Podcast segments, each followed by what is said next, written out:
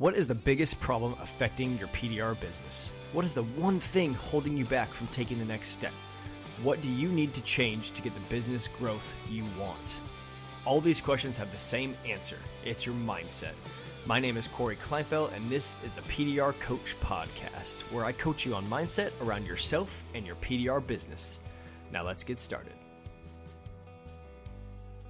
All right, my guest today is one of the most unique dent guys I have ever seen. With almost 30 years of experience, his development of very specific tools used for something called wide directional pushing, and his unique style of finding a reflection of the dent. He, he is a wealth of knowledge to learn from. To describe his dent repair style in a quote, I would say Abraham Lincoln may have said it best when he said, If you give me six hours to chop down a tree, then I will spend the first four sharpening the axe. Welcome to the PDR, PDR Coach Podcast, Sal Contreras. What's going on, man? Hey, hi Cory. Thank you so much. Yeah, good morning. Yeah, happy to do this, man. good to be so here. I want to dig a little bit into into your brain, um, why you do things, how you do them, and just kind of teach us the ways of your unique style of dent repair. But to get started, let's talk about how you got into the PDR industry and describe your journey from starting as a wholesale wholesale tech, which most people don't see you as now, and then transitioning into that big smash full retail tech that you are today. Sure. And that's that's a good that's a interesting way to, to quickly look at it because you have to start out at wholesale. You know, you know. And a lot of people do think that you can just arrive at this one spot, you know, and, Mhm. and start working. Um, let's see, how did it all start? so it started with um, a bit the business section of the newspaper. You know, at Mhm. one point before the internet, you know, there were newspapers, and I was looking for another job. I didn't like it, so I um, one day just kept perusing the uh, business section, and they had a picture of a guy holding uh, Mitch Buich. Actually, uh, he was uh, owner of Dent Pro. He was holding a tool down into a door. Took a- somebody took a picture of him, so I called him up and uh, asked him if I could just check out this kind of profession, and uh, sat in the truck with him for about maybe four or five hours and watched him make 700 bucks, you know, real quick. Mhm. And uh, and he had at the end of the day, he said he's willing to willing to train me and take me on. So I started with uh, Dent Pro. That was that's when I first started out. Um, he uh, he pretty much, you know, gave me the the simple the simplest way to look at things, and that's just start pushing and start tapping. You know. So I, uh, but he did something I think would really help me the most, and he brought something out in me, which I do credit him for. Is he kept telling me it was not right, was- you know, and Keep I'm a perfectionist. I'm a carpenter by trade. I'm a I'm a craftsman. I'd, I'd always want to be kind of known as a craftsman, as a Mhm. tradesman, because I I love the skills. And uh, he kept telling me, "Nope, not done. Nope, not done." And I look at him like, "Are you crazy? this this would be fine if, if we're you know because I all I knew was wholesale because that's what he introduced me to, and I thought it's good enough for these guys. Good enough for these guys. Come on." And he would go, "Nope, no, keep doing it." And eventually, he I guess started seeing that uh, I was I was getting better as he kept pushing me, and uh, maybe he knew to do that with people. I don't know, but uh, it it got me to a point where I I was kind of figuring out different ways to get it better because of the way I was taught. It was it could make it wo- worse really fast, you know, using these sharp tools he was handing me. So that's kind of how I started. I uh, was just kind of thrown into it, um, but I was working um, dealerships doing uh, pea-sized dents. Really? yeah. Um, from Vacaville to San Francisco, I had thirty something plus dealerships and body shops, and Wow. uh, it was it was hard because um, I was resp- I was fielding so many calls and handling so many cars and handling so many keys. Oh my gosh, the keys! I forgot uh, I forgot the keys one day in Redwood City and went to Vacaville, Oh, yeah. and then I've been there. I- and then somebody called me up and had to run it back to him and oh what a nightmare so i was i was really working the dealers um, and i was I was I couldn't believe the respect, not the respect, but the demand and beginning of respect you get when you could fix a dent that they had no idea. Mm-hmm. They're like, this was 1992, you know. and you could almost walk that, into a, a dealership and say, "Hey, I can do dent repair instead of a body shop," and they're like, "What? What? What does that? What does that mean?" like, let yeah. me show you. Yeah. Oh, they had no idea, and For they sure. they weren't even hearing about it. They were just like, "Yeah, oh really? Oh, all right, yeah. here's I got one for you." you yeah, know, and they they they'd walk you out to their car, and you'd you'd fix it for free, and and they were amazed. But the volume was too much. There was just way too much oh, thrown wow. at me. So um, I got uh, I got more involved in uh, just trying to do something that was caught was going to make more money because the whole time, and this is going back to your mindset, I guess. Yeah. Um, the whole time I was fixing these pea-sized dents, I was thinking, somebody else is going to get really good at this too. This is really easy. That's what I kept thinking the whole time. Yeah. Like, Um, and so, so that so that got you into changing. Just to go back real quick, you said you mentioned Mitch um, and Dent Pro. So people that listen to the podcast and follow me closely know that um, me and my dad run a company of Dent Pro in Sacramento, um, also owned by Mitch. And so my dad and you were probably starting about the same time. My dad started in 90, 1991 as one of the original Dent Pro franchises um, back in the day from Mitch. I was actually trained in 2004 by Mitch as well um, through the oh. Dent, through Dent Pro training. Um, so he he had he has had a big impact um, on this business, especially in the Northern California, Southern California yeah. area. Um, just right. as a side note, and he's still he's still in the business, does a little bit of a different a different approach to uh, to dent repair now. He he owns and operates a big dent warranty company um, instead of running instead of oh, running Dent Pro. Yeah, so a whole different subject. Um, but we can yeah. definitely dig into that at some point later. But so you're doing wholesale stuff. You learn from Mitch. You're in the Dent Pro name. At some point, you decide, okay, I need to maybe separate myself a little bit. I mean, fixing pea-sized dents or one-inch dents, other people are going to do that. So you start moving into the into the body shop world and away from the dealerships. How how did that look? Um, that well, in, in the beginning of trying that, mm-hmm. um, I I was just oil canning and just destroying big dents because, and and the, and the guy I was training eh, at the time for Dent Pro, he was looking at me like, why are we doing this?" You know, mm-hmm. Why aren't we? And, and then eventually we lost an account because I kept concentrating on big dents and they wanted the little ones done. Isn't that so, crazy? so I, why? so why were you? What made you want to concentrate on the big dents? I don't think there's a lot of guys that gravitate towards the big stuff. I mean, I know personally, if I can go fix, you know, two inch dents all day long, yeah. I'd be pretty happy with that. Yeah. So why, why did you gravitate toward the big stuff, especially in that, in that wholesale um, environment? I think it had a lot to do with the, I had a belief that it's, it was, it, would it, is it possible to mm-hmm. reverse the dent back out the way it went in? And um, I kept thinking the whole time that it's not going to happen with these little pushes. I, I mean, I know it's going to take a huge wide force, mm-hmm. um, just like the dent went in.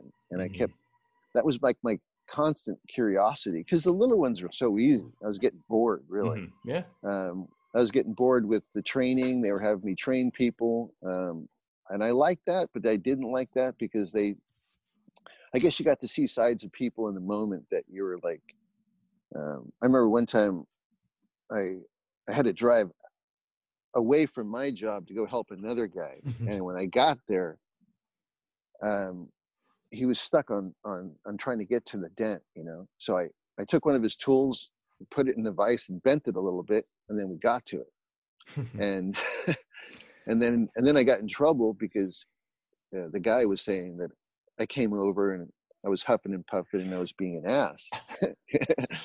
but I was disappointed. It was like, come on, man, are you kidding me? You can't bend this a little bit and continue on. You had to call me. So I, I, I didn't like that part of, of, of the training of the younger and um, the newbies in that way, a one-on-one kind of thing. Mm-hmm. Um, it was just uh, I was a little impatient, but at the same time, I was concentrating on something else. I didn't want to learn these little ones, you know. So I started concentrating on the big ones, um, trying to figure out how they were going to reverse back out, so I can make more money on one job instead of trying to do 20 cars, you know. So that was my focus. That was really it the whole time was just trying to figure out how I can um, get really good at something that I it seemed that no one else was doing, and I could see the market at some point was getting busier and busier with guys um, competing against each other, and it was great money then. But at some point, it was like I know it's going to happen. This is going to drop down to three hundred dollar days, not seven hundred dollar days. You know, mm-hmm. it's gonna. That's because everyone's. The more people get into it, the more people are going to be happy with a three hundred dollar day. Mm-hmm. You know, no one no one wants to do um, i guess no one wants to put themselves in a different level and uh, i was just thinking well then i'm going to get there yeah. i'm going to i'm to do whatever it takes to get to that level to where i'm looking back saying all right you stay over there. I'm going to be over here. Be over here. Absolutely. We're going to come back to that as far as the the state of the industry, maybe towards the end of end of the podcast recording. But um, I think it comes back to like you defined yourself earlier um, and you had a belief so um, you, i think you said you started in the contractor trade and we have these beliefs about ourselves and, and our beliefs come from basically thoughts that we think um, our entire life and so you have a belief that you are a craftsman or that you are um, someone who does who takes it to the next level or does everything they can to make it perfect. And so once you started doing that, the one inch dents, the two inch dents, the four inch dents, you just kept pushing and pushing and pushing. Um, and I think that's fantastic. And I think that's what kind of brought you out of that wholesale market into the body shop and then in the full retail. Um, oh, I know. I know. Sorry to interrupt you. No, I. I can kind of tell you what what was so helpful in that transition. That yeah. could be maybe helpful for somebody watching Please. this.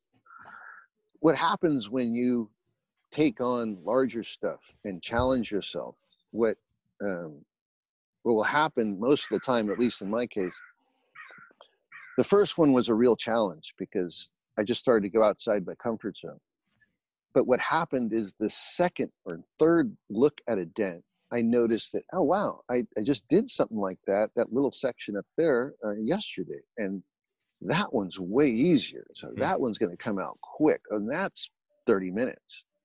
Uh, oh, wow, that spot right there. That I just did that one on the other day on that one mm-hmm. body line. So that one's five hours.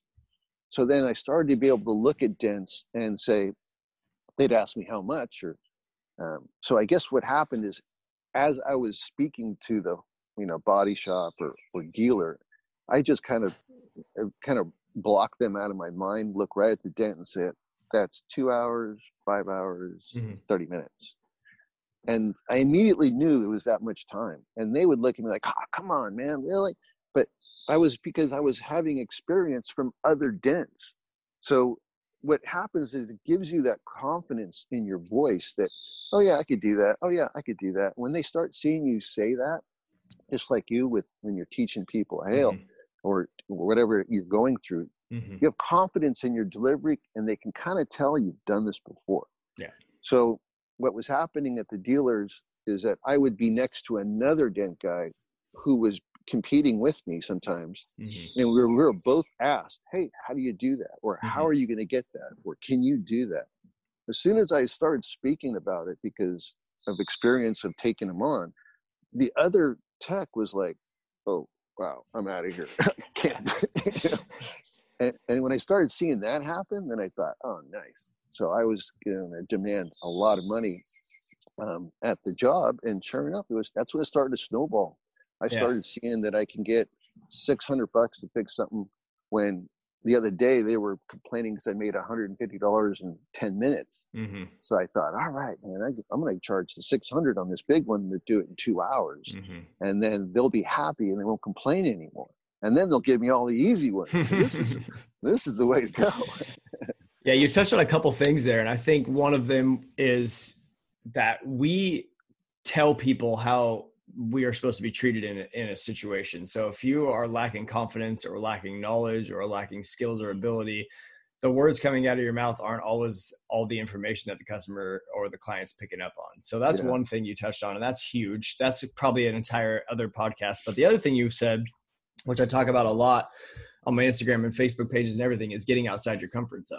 So if I had to define it, I would say your comfort zone is the area that you the area you stay in and do things that you've already done before. And so staying in that zone of a comfort zone or whatever you want to call it is it's basically the definition of never pushing yourself to grow past where you are today. And this goes in every area of your life, whether it's dent repair, the relationship with your wife and kids, your physical, you know, your physical ability working out of the gym or running, whatever you want to do, all those things. I mean, every single day or every single week in every area, we should be pushing ourselves outside of our comfort zone. That is the only way we can learn, grow, and get better. So if you want to, get better in dent repair at fixing bigger smashed up dents the only way to do that is to is to push yourself into that and so then there's the weird balance of like those two things you said whereas outside of your comfort zone and the confidence right which one has to come first and the first one that has to come is moving outside of your comfort zone because that's how you develop the confidence and so there will be times where you are saying I'm going to give this a shot, but not sure if you can complete it. And then that's where kind of the grit and the determination and the craftsman is going to come in to try to get you past what you even thought was possible when you started that day. And so yeah. that's good stuff, man. I love it. No, I absolutely because uh, I don't know uh, when you when you get more knowledge out of a repair than money, mm-hmm. um, or you you value. Let's put it this way: you when you value the knowledge that you get out of a repair and not the money, um, then you're hooked because that's what was happening to me. I was uh, taking on repairs that I didn't know I could do, but it wasn't the repair as much as it, it was the R and I, um, the yeah. price I got for it, um, the way the the dealer or manager was accepted the price on it, and the way he understood what I was saying about it. Yeah all of you, everything that you learn in that entire transaction of getting the job and doing the job is worth way more than the money, way more. And that's that's what I really got addicted to was well, I'm gro- it was the else. growth, right? It's the growth of yourself in your business that is yeah. more. I mean, the money's going to come if you pursue the growth and pursue the knowledge. The money will follow, um, will follow you. But that's the thing you got addicted to was just pushing yourself and growing, which is a fantastic thing to be addicted to, honestly. But you got to do, you got to take it. Like I was just mentioning to a guy yeah. last night who, who sent me a message saying, you know, how do you deal with um, getting backed up and getting too many on the schedule? Because um, you're, you know, in demand. Mm-hmm. Um, you, you've got to take the money and uh, demand way more value because they're not going to give it to you. They're just not. They're not going to say, "Oh, wow, you're you're so much better than that other guy. I'm going to give you another. No way. no, that's your that's your job to to to put the value on your own price. Absolutely. Um, so let's let's take a little bit turn. I love how we went down that route and kind of got you from wholesale to full retail and talking a little bit about the growth mindset um, and getting outside the comfort zone. So when you're going into these larger pairs, right? You've pushed yourself, you've learned more. Um, when you're going into these things, and even still to this day, but maybe maybe more so back back several years ago. What was your mindset going into repair that you weren't sure you can fix? Was it just all like I know I know I can fix it, I'm just not sure how yet, but I'll figure it out or what how do you go into those repairs pushing yourself past your your previous limits? Um it's different now than it was back then. Yeah, um, obviously. So now it's really complex and it's almost too technical to to get involved with that. I don't know if that's helpful. Um, no, that's fine. To, that's why you need training, right? complex training. Yes, training. yeah, yeah. Because there's little things that you'll miss that you're mm-hmm. like, oh gosh, I've been doing this for twenty, you know, twenty years. I never knew that, and those that's the problem. Yeah, if you don't know that, then definitely get the training. That's what, that's what I'm offering now. So but, so I'll be uh, I'll be the customer for a second and say I got you know a Porsche that's my baby. I've had it forever, and someone backed into me, and now you and I are standing there looking at a dent. Mm-hmm. And this is this is Sal five six seven years ago. You've you haven't fixed something like that before, um, yeah. but you think you fixed something similar, and you think you can. What are you like what are you telling me how are you how are you having the belief in yourself in order to tackle that what expectations are you setting for the customer kind of walk us through that because there's a lot of guys out there that are good at they're good at dent repair but getting yeah. to that next level where some of the yeah. guys we see online are how do you make that leap where's the first I, yeah i think it's the customer the customers helps you the most because um, i didn't realize in retail that they're more forgiving than mm-hmm. than a dealer because a dealer's disloyal um, they are absolutely will, will, turn their back on you um, they're just they're, they're a different it's a different way to go because let's say with a dealership or a manager or somebody mm. who's the middleman um, middle person if if you take on a repair and say, oh, you know what, this is a really tough one. I don't know if I could do this. Mm-hmm. Um, but oh, give me your best price. Uh, okay, seven hundred bucks. You know, so you you start doing it and you mm-hmm. realize, oh man, this is killing me. So your seven hundred um, is coming, but you're on it a day and a half. You mm-hmm. just you're just struggling like crazy. In the end, if there's some flaws, now he hangs that over you because, hey man, that looked really good, but you know, I can kind of, you know, I can kind of still see this. Always. What happens that kills your confidence. Oh, terrible. Mm-hmm. And that's not not the better situation. The better situation is when you go to a person's home, you're in their garage, you know, kitchen doors right there. You're working on the dent that they know it's is going to be more of a hassle and money and everything. That's why they went to you. Mm-hmm. Um, they they come out their door, they check on you. Hey, how's it going? Good, getting there. And you're just, oh my gosh, how am I going to do this? And you keep working and working and working. And I, at some point, that retail customer walks out of that door and says, "Wow, that looks incredible. God, are you done? Who do I write the check to?" And you're looking at him like, I'm, I'm not done. I'm not done yet but that's how they are way nicer so um, what was happening in the estimates with a customer uh, was i would i would because i'm the kind of person that gets my hands on the dents i get mm-hmm. really close to it i, I kind of talk to myself when i'm giving the estimates i'll say you know like on your porsche your black porsche I'm, mm-hmm. i got my hands all over them so like this section right here that's going to come out really nice and i know that's you know, three to four hours. So I got six, I got seven, I got this is about sixteen hundred bucks. That's what I see here. And it'll turn out really, really nice. I think I like this part, like this part. This is the challenge right in here, but I think you'll be really happy with it. But overall, it looks great.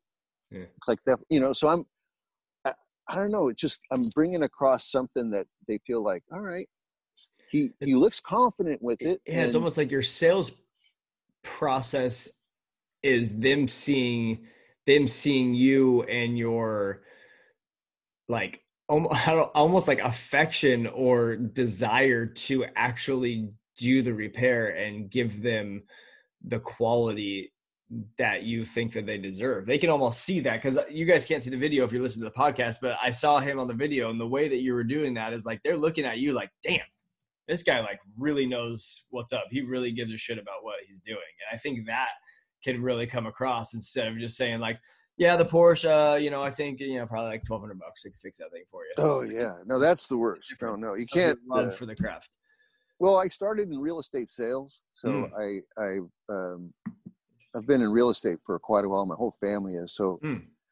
At some point, we've been to I've been to every like seminar that you could think of. Tommy Hopkins and Anthony Robbins, and you know, and just a lot of that. And I um I know all about you know using your words to to Tell direct the conversation and get everything going but something about me trying to figure out this repair was mm-hmm. my focus was that how to reverse this back out somehow when i was looking at the damage i must be looking confident because mm-hmm. i noticed what happened with the customer is they would be like okay let's do it and then i'd be like but my whole thing uh, with estimating was I always want to make the prediction of where the flaws are going to be. That's yeah. my big thing. Yeah. Yeah. So when I would mention that to a customer, if I felt like they were pretty forgiving about it, I knew I would take it on, and with the flaws, I was still going to get paid. Mm-hmm, mm-hmm. Um, whereas if it was a customer to be like, you know, how how bad is that, or how bad is that section going to be, Mm-hmm. and then you look at that customer and you realize, wow, their car is perfectly neat, the shoes are Mhm. shined. I mean, this this person is very picky. So that's when I had to be right on the money with what I was looking at, and if I was, that was working for me too. Now I can demand even more money because this person really is picky That's what they want. I'm going yeah. to spend more time on it. So I don't know. It just, I think it's the customer. The customer is what gives you the confidence to take on stuff that you wouldn't. And what's great about that is if they gave you the confidence to take it on, they're more willing to, um, I guess, forgive you on some of the flaws because they saw how hard you worked on it. totally. And you know that from I, what you're, I, I agree. I agree. Um, I I tried to boil it down into a podcast episode I released early on, maybe episode two or three or something, and I said, um, "What makes you like a, a legitimate dent business?" There's a lot of guys in here that have been training for a while, but don't know how to start, don't know how to go to the first customer's house or how to fix the bigger dents, and this is a consistent um, thing that happens throughout their journey of the first five ten years of pdr it's like you've always you fixed the two inch dent for the first time and then a five inch dent and then a body line dent and then a roof dent and then a brace dent and then an aluminum panel. You do all those things for the first time. And so i would say to, to, to sum the whole thing up and i want to see if you agree with this i would say that you have to setting set the expectation for the customer about what they can expect to uh, see at the end or ex- expect to get as a product at the end of it. And as long as you set those expectations and then deliver on those expectations, either at or above, then that's a legitimate business. So if you're looking at the dent repair, that dent, you've never done it, you're like, this area is going to be not perfect, maybe a little wave because there's a brace, this area here, this area there. This is what you can expect. If you deliver that expectation and you get paid, that's what a dent business is. Yeah. Do you agree with But that? you put the time in of course. to Well, have yeah. known those facts. See, that's the problem is if you have somebody jumping into it not knowing Mhm. that, they think they can kind of sell it based on what they're seeing, but they don't really have the experience. That would be not good. Absolutely. So if you're going into a situation, a big dent, and you're not sure, you're like, well, I've seen Sal Contreras fix stuff like this, and I think this is what I can get it to. Yeah. And you say, hey, here, this area, I can think, I can make a little wavy. This area, I can. If you deliver on that expectation, even even if this is the case I make, that might be a little bit controversial, but even if it's not perfect, even Mhm. if it's not exactly perfect repair but you have you have given the customer the expectation that this area may not be perfect. This area may be 80% 90% whatever. If you deliver on that then you then you can get paid and feel happy about what you did because that's the only way you're ever going to get better and better. Like you said 5 to 10 years ago you were taking on repairs that you didn't you didn't know.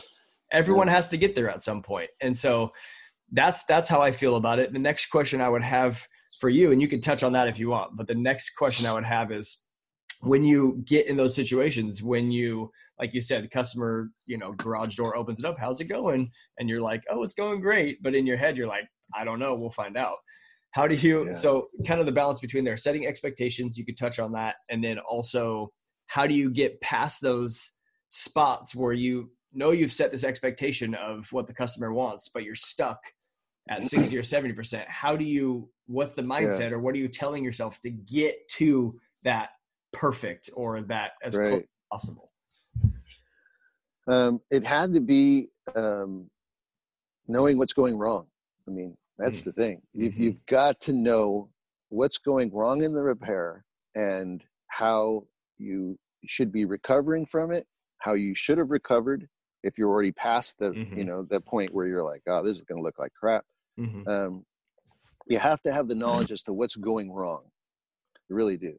Um, so then you know how to fix it, get through the job, get paid, and then on the drive home, you're like, damn it, man, I, I know I started that wrong with that one tool and that one setup and that, or this and that.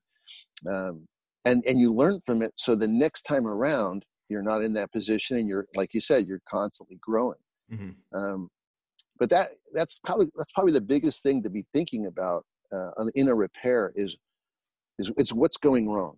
you know, because it's easy to focus on what's going right, Mm-hmm. but in repairs, it's kind of like a chess game to me.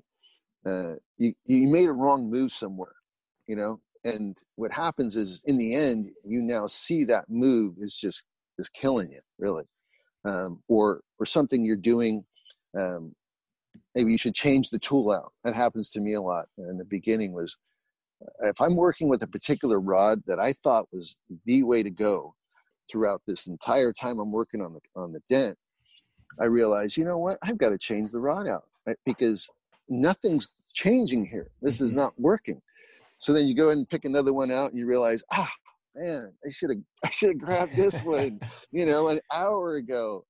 So I, knowing when to stop has got to be the biggest thing you can learn as a technician is to when to just stop, quit pushing, Mm-hmm. you know, quit tapping, quit blend, quit doing whatever you're doing. Just stop. Take a step back. And then, yeah, and then look at the repair and say, all right, what's going wrong? What do I need to fix right now before this Mhm. gets worse? And uh, that was a constant mindset for me um, because my focus was always trying to figure out how to raise it clean.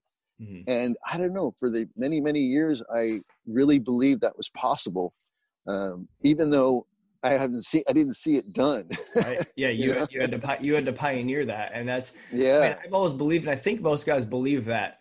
I mean, really, any any dent from a one inch dent to a to a big smash repair is, you know, the first push is just as important as the last one. And if you're gonna mess up, if you're gonna mess up that first push, um, you're gonna have to overcome that later.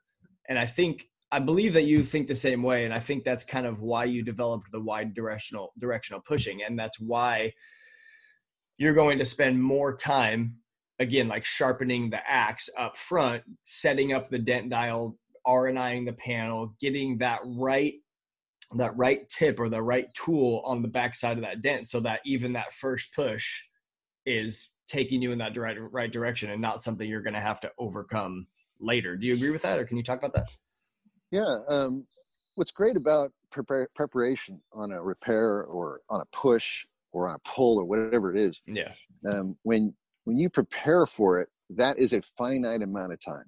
So, like when I when I take off a panel and pull a glass out, I know that that's only going to take maybe 20 minutes, 15, 20 minutes, or 30 or whatever.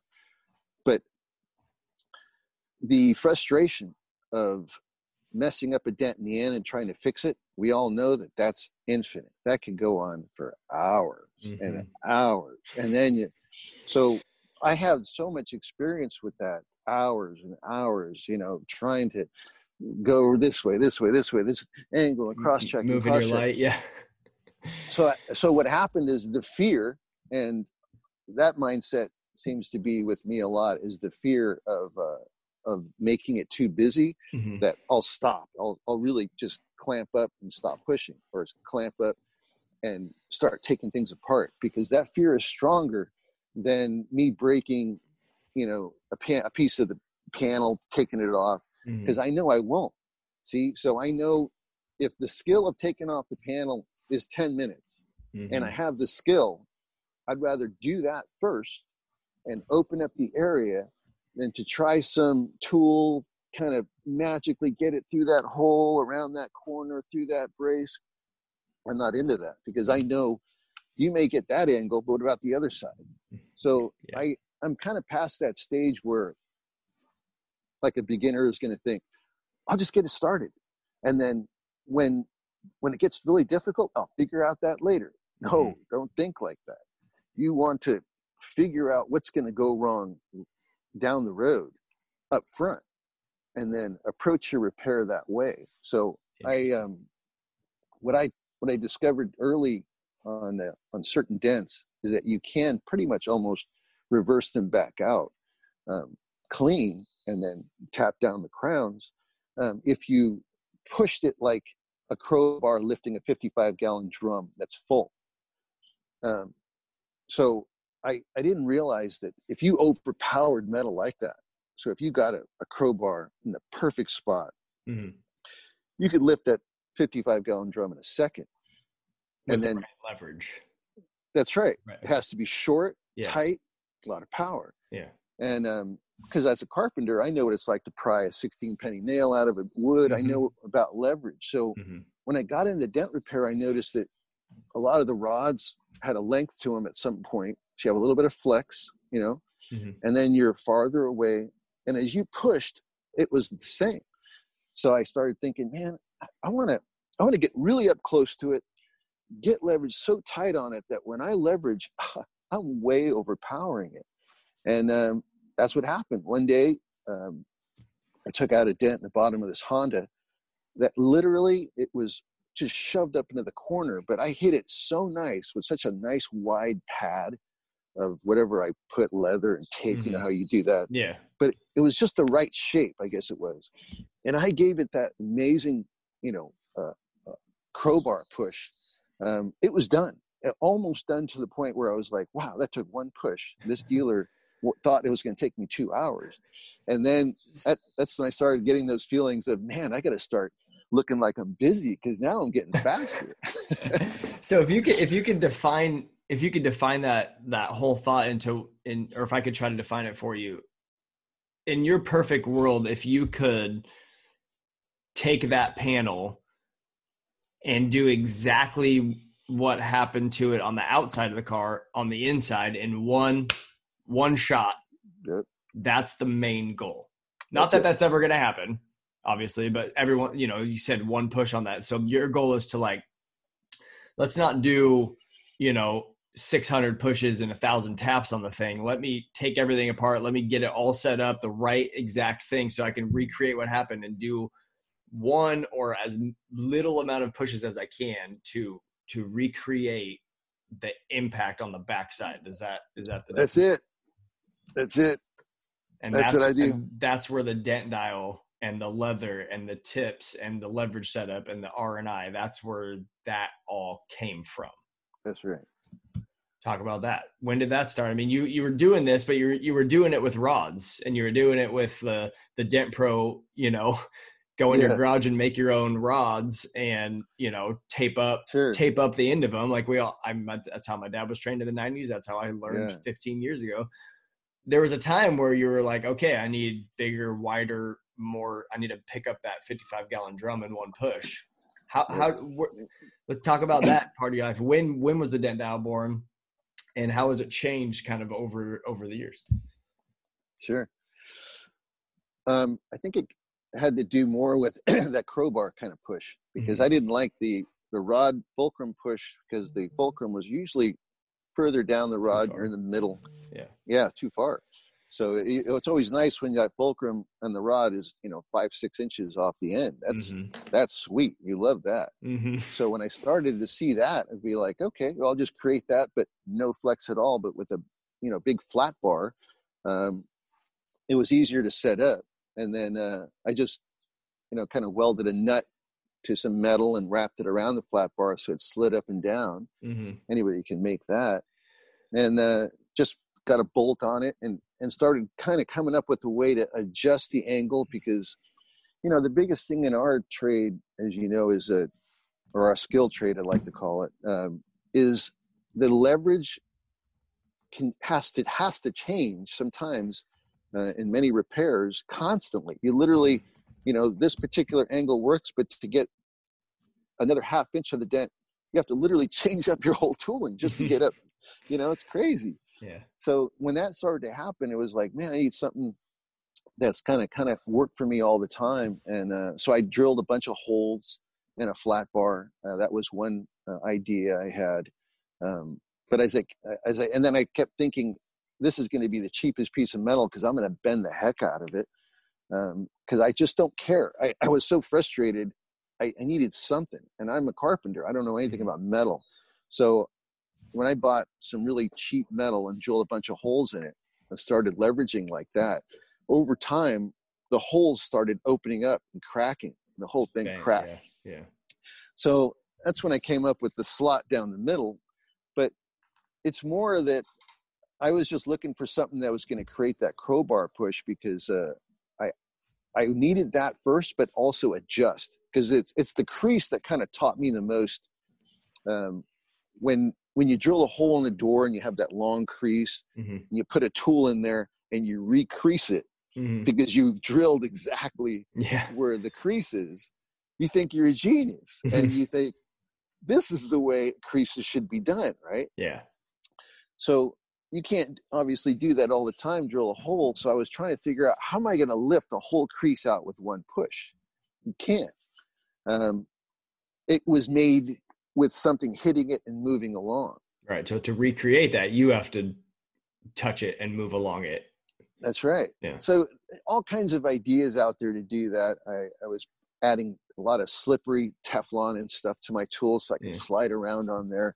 Bottom line is that at some point it worked again. There is a way to remove something in one you know one Mhm. move, and uh, that's my constant focus because if you can make a move and remove something, let's say seventy percent with one or two moves, Mhm. what'll happen is you'll you'll look into the repair thinking, all right, well, I'll remove the glass, remove the door, whatever it takes to get to that moment.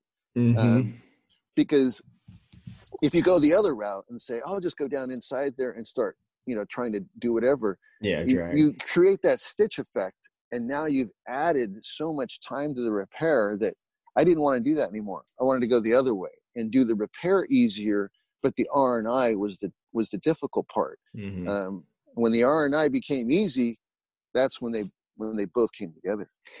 yeah i hope i hope a lot of people learn from that i feel like i learned a lot right there. I mean over the years um being wholesale tech and then body shop and retail i still do all of them but most of it's like how can i start how can i start this thing and get it going um and get it done as quick as i can which may not be those two things may not be the same. Yours is yours is not how fast can i start and get it done. Yours is how can i get that push? And so we all we all we're going to get what we focus on. And my focus has always been for the longest time until more recently is like get in there get it started get it finished go to the next job.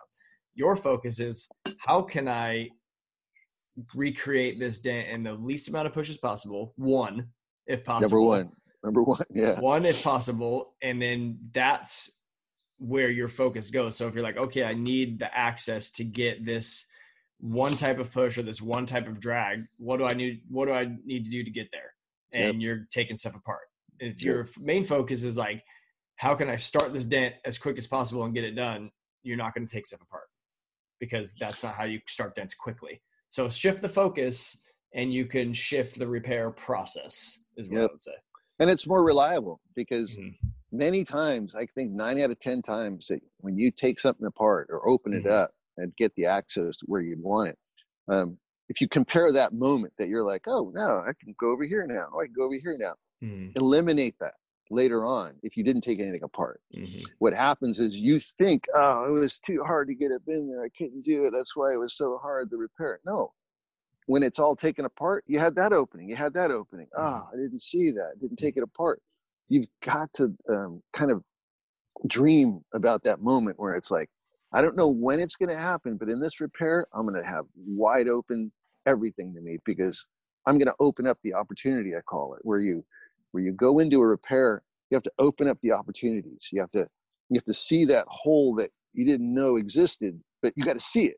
If you didn't know it existed, you're going to try and find something else. You, you've got to open up your opportunities in a repair. Absolutely. That's that's awesome. Got to have the possibilities. So I love that. I hope I hope that really really help. I think it really will help a lot of guys. I think that is not something I've heard said that way, um, or from you even specifically said that way. So I hope I really hope that that helps a lot of guys kind of shift the mindset going into some of those repairs. So, um, how do you balance running a dent business and manufacturing tools at the same time?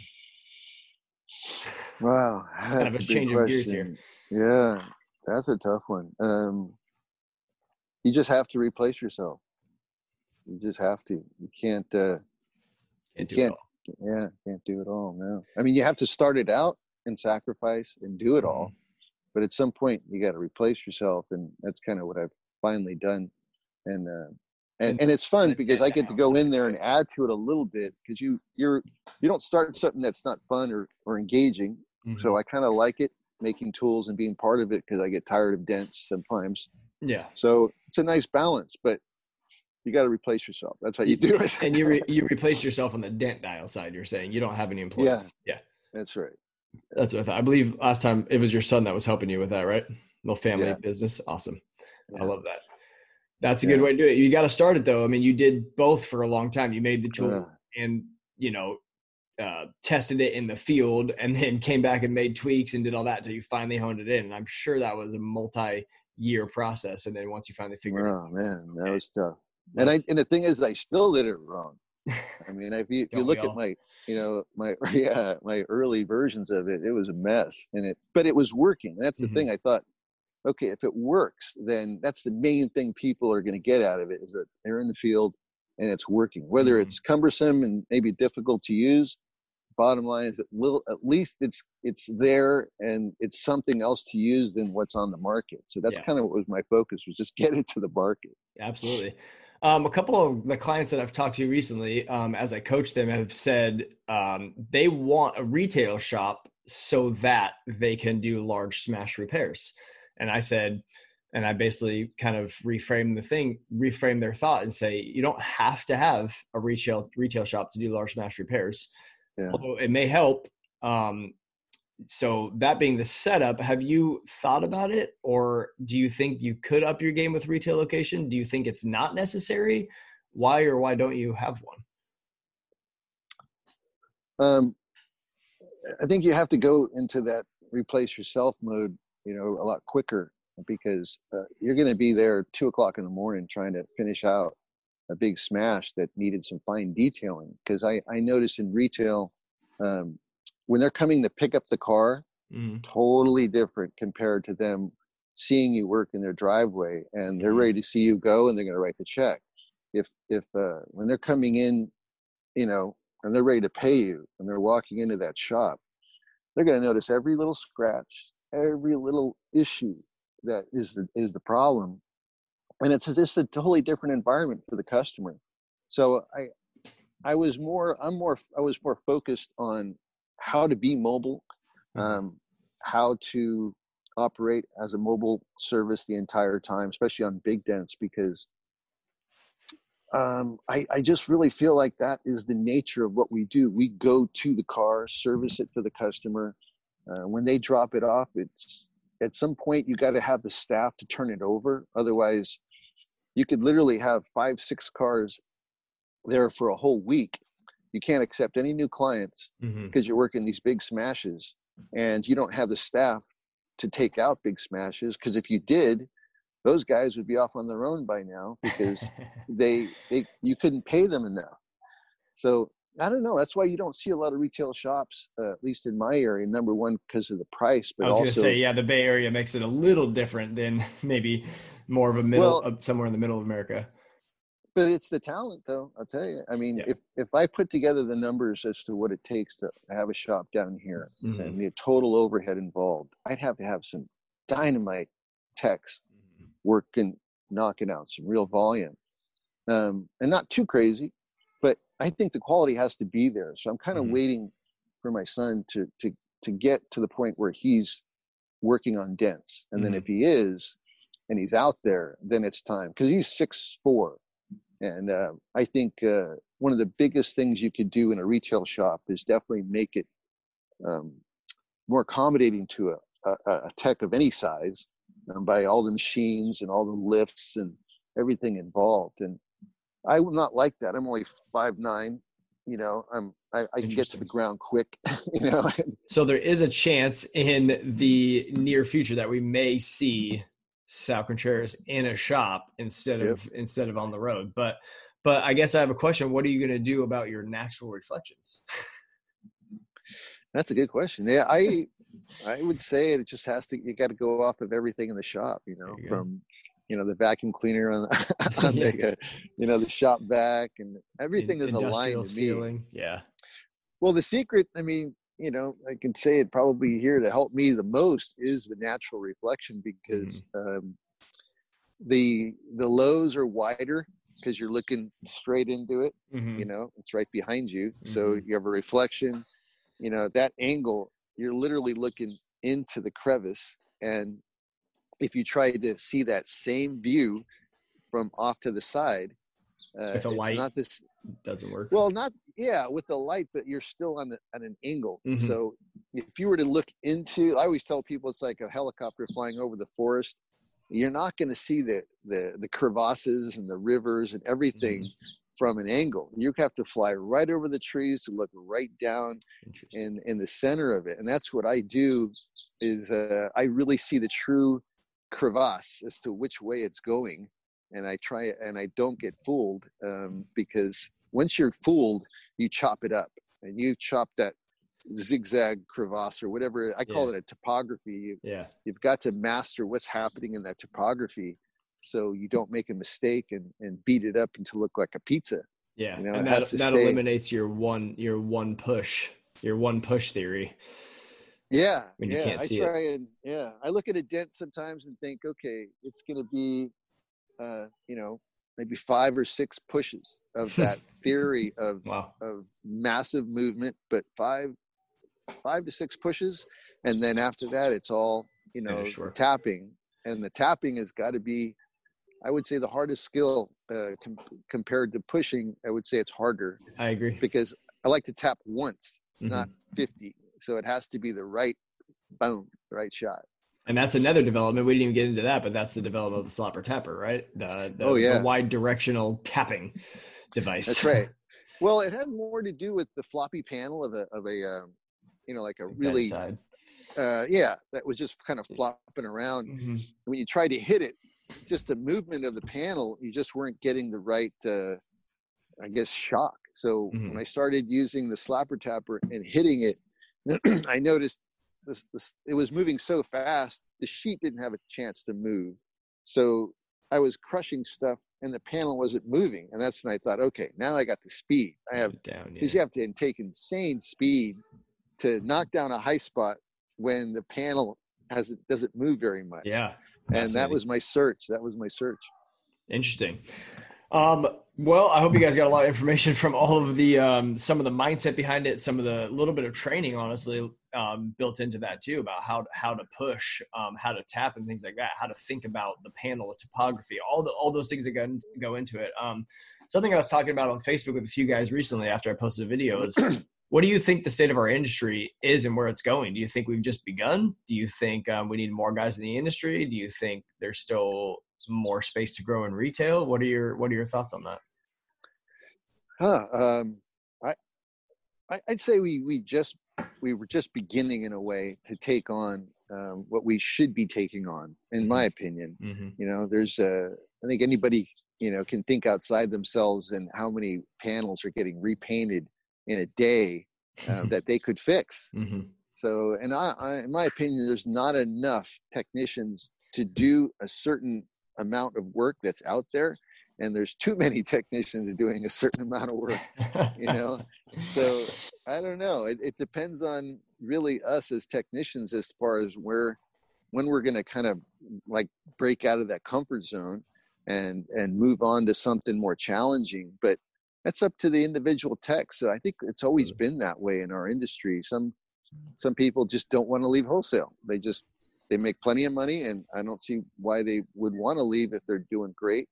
Um, I I think there's enough room for someone to get in who's passionate that needs to you know wants to drive drive their way up to retail.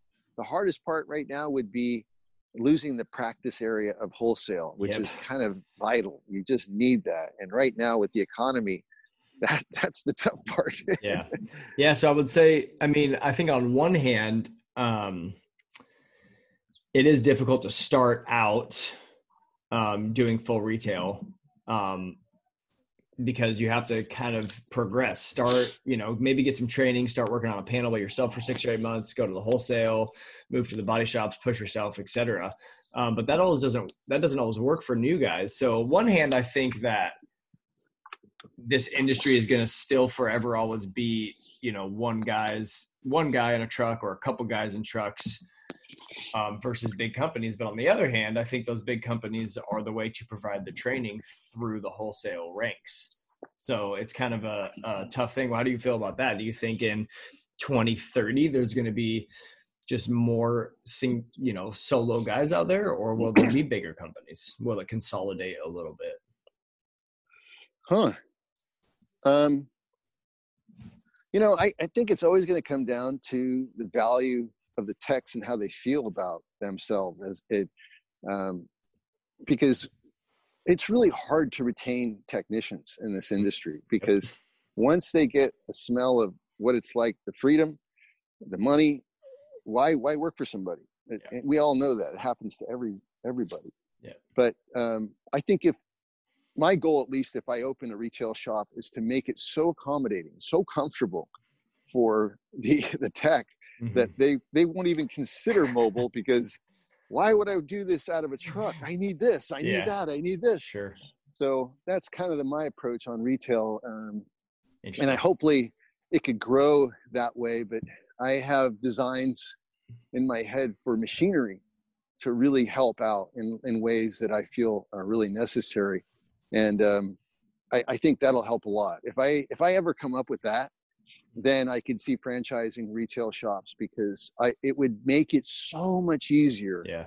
for the learner to start in a shop situation and work their way up all because of this particular uh, help that I'm thinking right. in my head is important and right. you can only have it in a retail shop uh, with with uh, as far as an apparatus so I'm I'm I'm hoping my goal is to is to come up with it open a shop make it to where it looks really attractive, mm-hmm. uh, where someone could look at it and say, "Oh, I can definitely do one of those," and uh, and franchise it. But that's a dream, you know. Yeah, fascinating. I, you yeah. know, I may I may just want to keep a simple life and not get into that. Yeah, yeah, I totally totally agree with you. Yeah, that's that's a tough scenario to go to. I can't wait to see uh, what some of those ideas you have are if they come to light um, someday down the road. Yeah, um, it has a lot to do with that one push. yeah, yeah, I, I, believe you. I believe you. Um, and maybe like port along the lines of a porta power, but um, yeah, uh, that's fascinating. I can't wait. A couple people asked me to ask you this, and let's see if you'll divulge any information on this. But you have a mystery tool cart that may or may not be a barbecue that you carry around with you. Um, can you tell us anything about what's under that cover there? You know it, it's uh, it, a tool cart has got to be one of the most important tools you can have mainly because your ability to be an artist kind of like um the pat you know that that, that flat Palette, board yeah. a painter uses you know yeah, the Bob you, you, you you want to have your tools right there you yeah. don't want to walk back and forth 10 feet from your truck or five feet i don't know you somehow lose some of the when you have to get up and walk over to your truck and say all right is it one of these three I like it to where you slide out a drawer. You're literally working on the car and you look over and then so that's kind of what I designed is I designed a tool cart that is right next to you.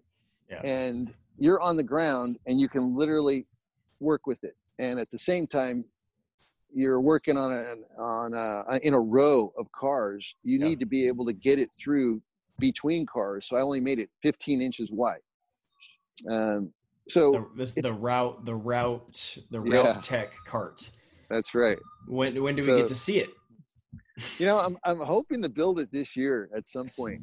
You know, I'm trying. I'm trying to get the prototype because the you know the one it looks like right now is kind of like Frankenstein. It just looks mm-hmm. like a it's a hodgepodge of all kinds Welded of different together. metals. yeah, it looks pretty bad, and everybody wants me to show it, and it's like no. And I had a few, few failures, maybe more than that. I had about four or five failures on it where uh, this this drawer broke or this mm-hmm. wheel broke, I had the mm-hmm. wrong size. So I like that down the road I'm seeing flaws that I would have seen, of course, if I started selling them, and then there I am with warranty issues. After, so, yeah, for sure. Yeah, I mean, it's a good a guess that it's a barbecue thing. That's for sure. I like the idea. The only thing I can tell you is that the top part of it is kind of similar to yeah. the way it opens up, but overall, it's fully contained from rain. I like that part of it. Yeah. Um, and it's uh, concealing a lot of your secret stuff that you don't want other guys to check out what you're using. I like that.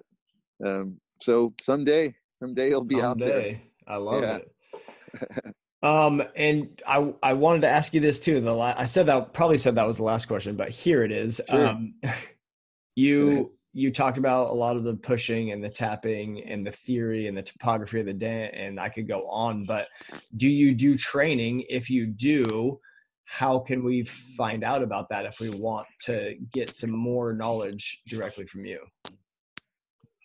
Know. Does that look right? The yeah, sun's right. looks good. Okay. Yeah. Um, I used to do one-on-one training. I still do. Mhm. Um, people can actually ride with me in my van for a couple of days uh, if they've taken um, kind of a pre-course, which Mhm. I have, and I had that DVD for a while. But I find that I get more satisfaction out of training to do it on a kind of a wider uh, area, kind of mass area. Uh, and I was doing it in the seminars, and that was cool, but still not enough people. So Mhm. I opened up a uh, online page where I'm just going to put video after video after video after video of every repair I'm doing, and I'm going to be applying all those principles that I talk about uh, in each repair. And so it's pretty lengthy. Some of these videos I come up with are 45 minutes to an hour and a half long, and um, that's the way I'm doing it now. So if you want training, to me right now, uh, it, I'm making a commitment. I've, I made it from the beginning that I am going to give away everything I know because wow. There you go. if if anything happens, I'm done. It's gone. It's lost. Yeah. You know, It's and legacy. yeah, I have I have two huge secrets I've never revealed. Um, one of them I did reveal to a few people, uh, and they're waiting. You know, when is this going to finally get out? Because they've been holding on to it. So I have two big ones, and uh, I think just the one that's never been revealed that I, I I've only told my son. I think when everybody finally hears that one or sees that one, that'll be the really that'll be the one that'll be like, how come you didn't tell us before? You know, Mhm. and I, I feel bad. That's why Mhm. I'm trying to get it out there right away, so it finally gets out there. Because if it wasn't for this particular secret, I don't think I could fix dents. I'd be done. Um, I, I I used to do the crisscrossing, constant checking, constant, and uh, I found out that there's a, a sequence Mhm. that if you follow in a repair and read it properly, I guess um, you'll get to the end and not make any mistakes. It's possible. Um, That's, and that's if- what I that's what I do now.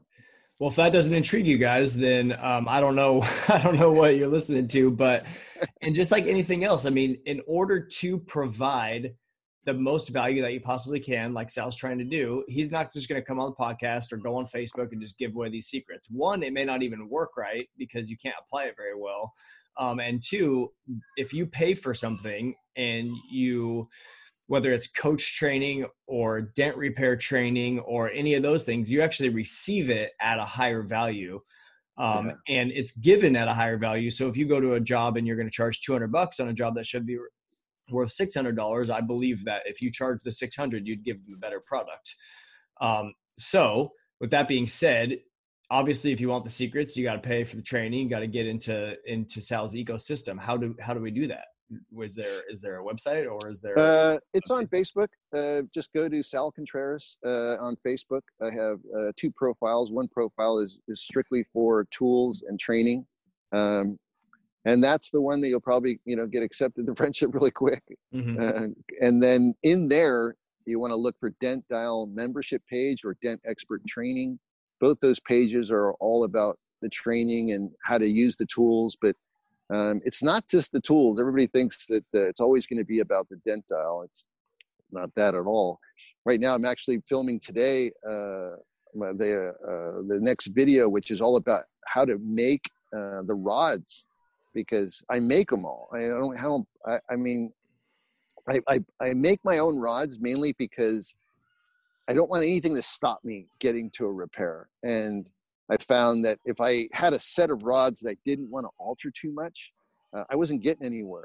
And so there was those mo- many of those moments where one of them was just too long, and it's either I make the money uh, or I go home because I said my tools didn't work, and that was ridiculous. So I took a you know I took a hacksaw, I cut up the tool, I rounded it off, I bent it in certain spots on my tailgate with a torch, and I made money. So when that happened, that's when I thought, no more buying tools. I'm making everything because you've got to have the ability to master the manipulation of your tools to get to these crazy areas. And uh, that's what I'm teaching right now in the membership page, and that's what I'm filming today is all of the uh, the scenes for uh, all that tool making. So I'm going to be, you know, using a torch and a welder and everything on this video, but it'll be fun. That's pretty cool, yeah. And it's in, and it's, and it, a lot of it comes back to the mindset and the belief system. It's, um, it's not just the training of how to use the tools, but you're actually going mobile and fabricating essentially tools on the spot for a very specific. Yeah. I I can't. I'm, I don't know how many guys out there that are doing that. I it's a it's got to be a small number, especially in mobile. I think guys in a shop that have the bench grinders and the things like that maybe, but on a mobile guy fabricating tools on a tailgate, maybe there's a couple. I don't know. Well, I mean, not fabricating as much as just uh, yeah, torch, sure. torch and bend. Yeah, torch and bend. Cutting, okay. torching, bending. I mean, it's close. You're not welding out there on the road, but it's, no, no, close. no. But just mainly just cutting once in a while mm-hmm. something that just was too long. Yeah. I mean, you're just so frustrated and you never use the tool. You're looking at it, you're thinking, yeah, I like, never where, use where it. I... It's gorgeous. you know, but I just never use it. So oh, at some point I broke it or, or bent it or something mm-hmm. happened and realized, all right, I'm going to make that one shorter. Oh, I'm going to put a little bend here because I hate how the bends on that one's not right. And you make this incredible tool all in just because you decided to, to cut up another tool that has been the help that helped me has helped me the most is not having anything stop me because I look at it and think, all right, I'll just sacrifice that tool and that tool because that's the job I got to do. Those Today. tools are, you right know, now. and that's yeah. that's kind of what I do. I love it, man. Well, I hope you guys learned some on this podcast um, about the mindset uh, inside of Sal's head. And if you want to yeah. learn more, um, there's a lot there, and you guys can hear it. Uh, there's a lot in there that he wants to talk about. DentExpertTraining.com. Is that where uh, just Dent Expert Training? Dent so Expert Training. It, yeah, it's not, or you can yeah just just just type in at Dent Expert Training Dent on Expert Facebook, or That's on the go. internet just type in DentExpertTraining.com. Either way, that'll take you there. Fantastic. Well, I appreciate you coming on the podcast today and sharing a lot of what you have. That was fun, Cory. Thank you so much. It was a pleasure. Thank you so much. Thank you. Thank you for listening to another episode of the PDR Coach Podcast. If you got any value from this podcast and want to do something for me, the best way to do that is to subscribe to the podcast and give me a rating and review. If you want to know more about me, you can find me on Instagram at DentProSac or on my website at CoachCoryK.com. Thank you for listening, and we will be back next week.